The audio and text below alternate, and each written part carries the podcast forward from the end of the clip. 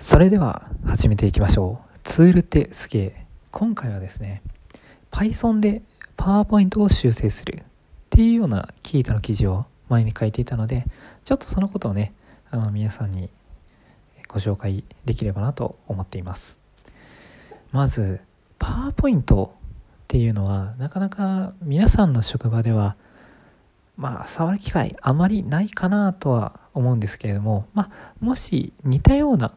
ことをしていればっていう、あのー、会社さんがありましたらっていうことでお話ししたいと思ってます。私が、えーと、前いた現場では今日の予定をパワーポイントにあの転記をしてでそのパワーポイントの、えー、プレゼンのモードっていうんですかねこうスライドショーのモードっていうのかなでスライドショーのモードを、まあ、大きなテレビ画面に、えー、映してでそれをみんなでみんなに見てもらって今日の予定を確認してもらうっていうような運用をしていました。まあ、ということで毎日ね、えー、パワーポイントを作成するっていうような仕事が発生していたんですね。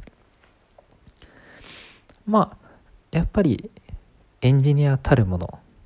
えー、そんな単純な作業にはなるべく自動化をしたいなと考えていて、えー、私は Python でねなんとかパワーポイントを作成できないかなっていうことで、かれこれ1ヶ月ぐらいはちょっと悩みましたね。で、技術についても、当時は、えー、Python っていうのはプログラム言語の一つなんですけど、あまり Python については触ったことがなくて、まあ、Java は多く触っていたんですけれども、なるべく、えー、開発環境を作らずにえー、手軽にできるものはないかなということで Python を選択しました。ちょっとねあのその時生きてる言語っていうのの筆頭だったので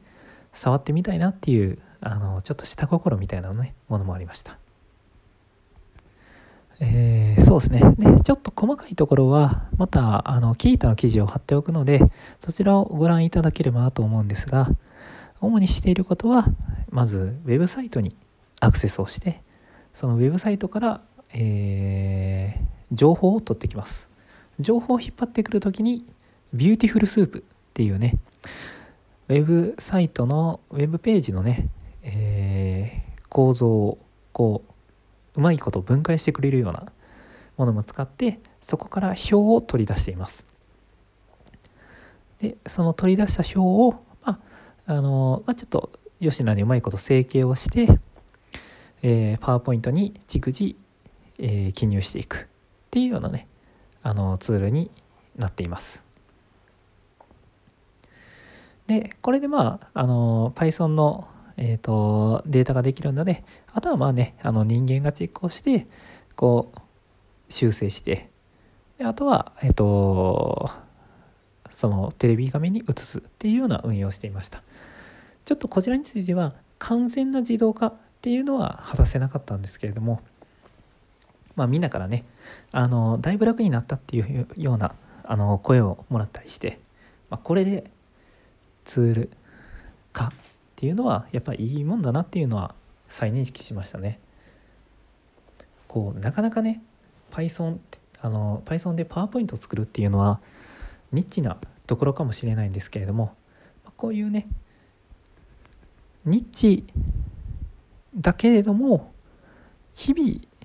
時間がかかっている単純な作業っていうのはなるべくパソコンに任せた方がいいと思っています。っていうのはやっぱりなんかこのニッチなことって思いあの手順を思い出すのも一苦労ですしまたやっぱりね単純な作業って結構人間は不得意なんじゃないかなっていうふうに思っています。で人間ってまあこれはちょっとこの日本の文化が絡んでいるかもしれないですけどチェックについては皆さんこうすごい得意なんじゃないかなと思います。例えばね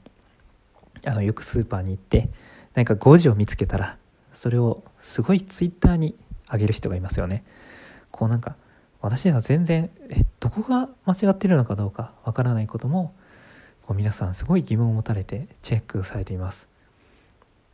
そういうねなんかこう確認するっていう作業は人はすごい得意なんじゃないかなと思うんですけどいざこう作業するってなったらやっぱり皆さんどこか間違えるところとかもあるんじゃないでしょうか。こうやっぱりねあのー、単純作業とかこう日々行う作業ってやっぱりどうしても失敗というか想定外のことが起こった時にうまいこと対処できなかったりっていうようなことがあると思うんですね。そんな時にね、まあ、このツールみたいなニッチなところにもこううまいことツールを入れれないかなっていうのを是非ねご検討いただいてねこのツールを作った時みたいに自分が楽をするっていうのはまず成し遂げられるしなさらに周囲の同じことをするメンバーをね助けることができるっていうふうにもあのー、ツールは役に立つと思うので是非ね、えー、これが皆さんの業務効率化の一助とねなっていただければなと考えています。それでは本日もありがとうございました。